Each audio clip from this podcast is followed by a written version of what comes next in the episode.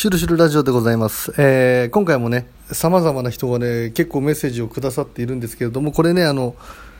一回答えなくてもね、こう、今回はこの人にしようみたいな感じで、あの、選んでるんでね、時系列っていうかね、時間で、早い者勝ちというわけではないんで、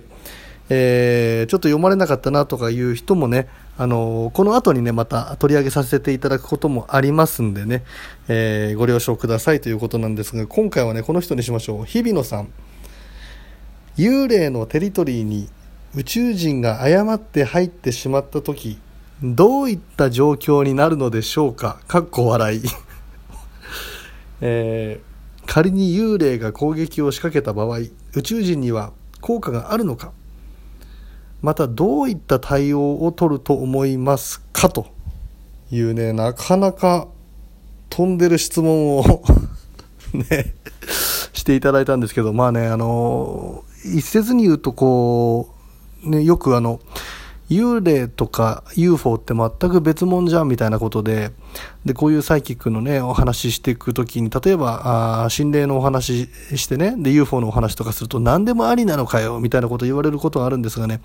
あの、要するに時間軸だということで、普段のね、時間をこう、飛び越えてしまう。少し過去にはみ出すという人は、その幽霊みたいなものが見えるということでね。で、宇宙人というものがね、えー例えばこう未来からやってきた存在であるということを考えたときに、少しその時間軸をこうね、要するにはみ出す。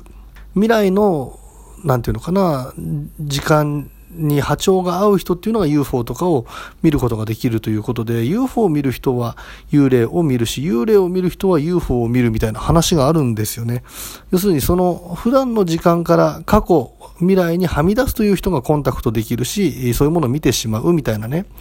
ということは、まあこの説を元にして考えた場合ですよ。その宇宙人が幽霊のテリトリーに誤って入ってしまうという、いうか、そもそもが我々の前にそういうもし、この説を採用するならばですよ。宇宙の存在が来ているということ自体はもう幽霊のテリトリーに入っているということと同じですよね。彼らからしたら過去に来ているわけだから、生身の我々がいるということで、幽霊のテリトリーに入るということは、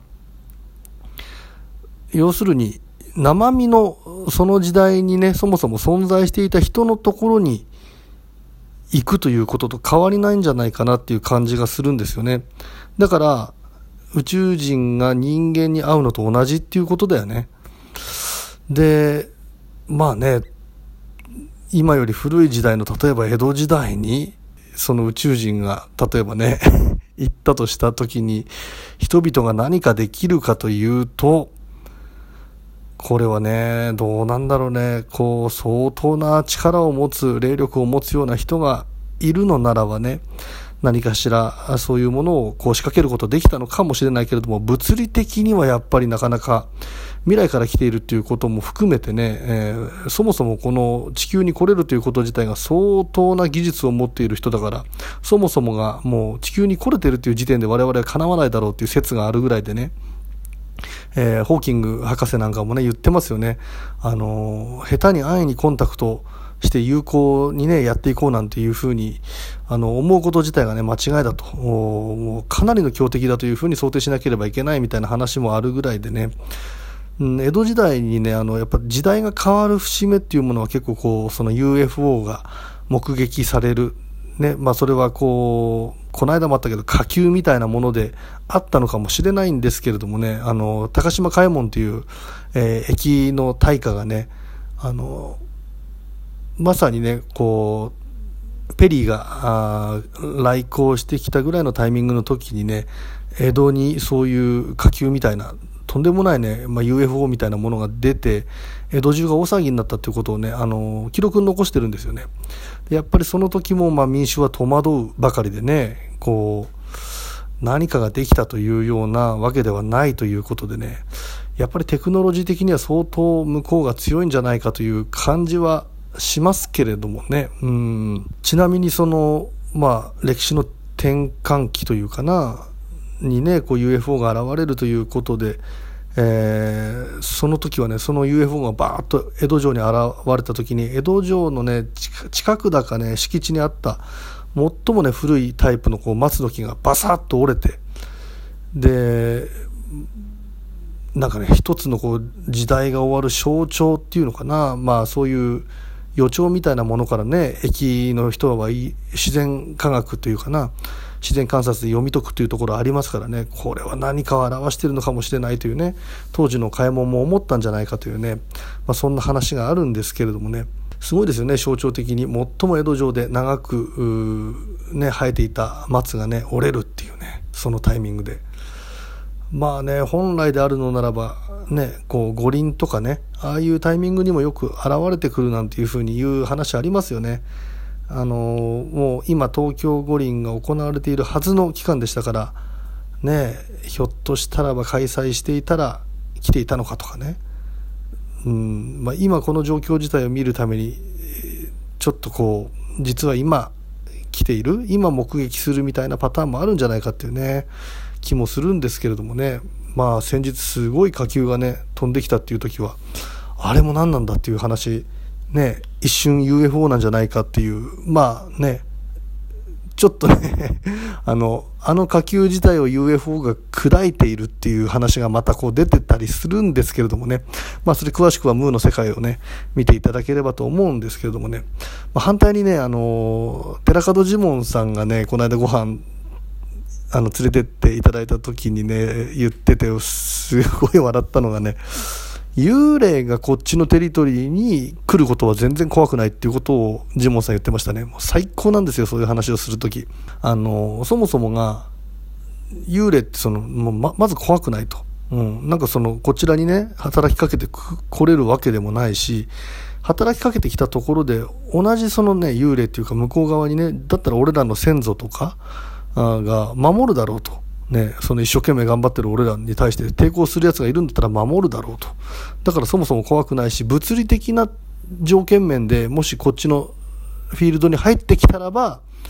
同じ土台だからもう一瞬で倒せるっていうような話をしてましたね。もしも、貞子がテレビから這い出して出てきたら、その出てきたところのまず手を上からナイフで刺すって言ってましたからね。ガーンってテーブルのところに串刺しにして、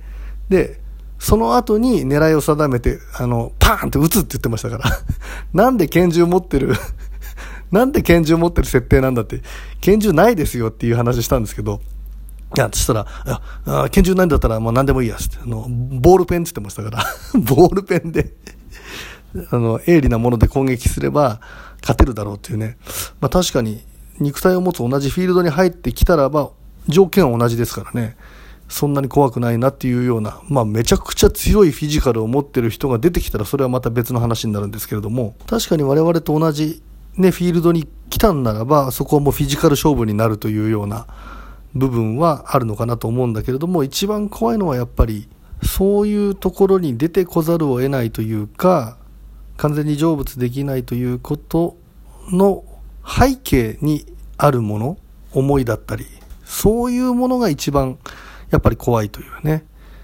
いう話をジモンさんがされてて、ああ、確かになと思いましたよね。やっぱり人間が一番怖いなんていう話もありますけれども、やっぱりその人間のドロドロした部分だとか、もう本当にこう、どうしようもなかったけれども、もうね、もう憎くて憎くてとかね、えー、何かこう、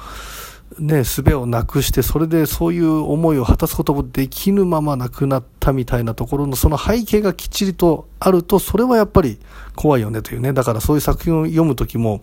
背景が全然その描き込みっていうのかな、足りないと、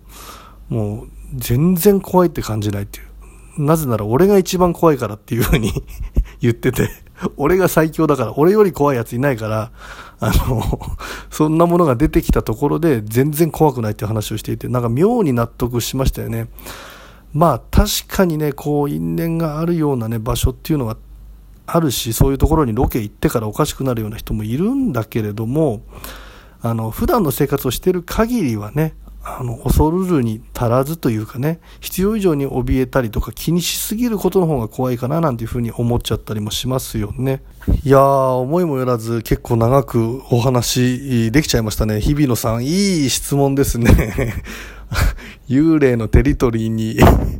宇宙人がいたらどうなるのかっていうね、まあ、こういう面白い質問があるとね、またこう、思いもよらぬところからね、話が広がったりするというような、あ感じがします。えー、日比野さん、今回はありがとうございました。えー、皆様のね、メッセージもすべて読まさせていただいてますんでね、また時間を追って、えー、お答ええー、させていただきたいと思います。ということで、えー、28日分のお返事、今回はね、えー、これで、えー、終わりにさせていただきたいと思います。今回も聞いていただいた皆様ありがとうございました。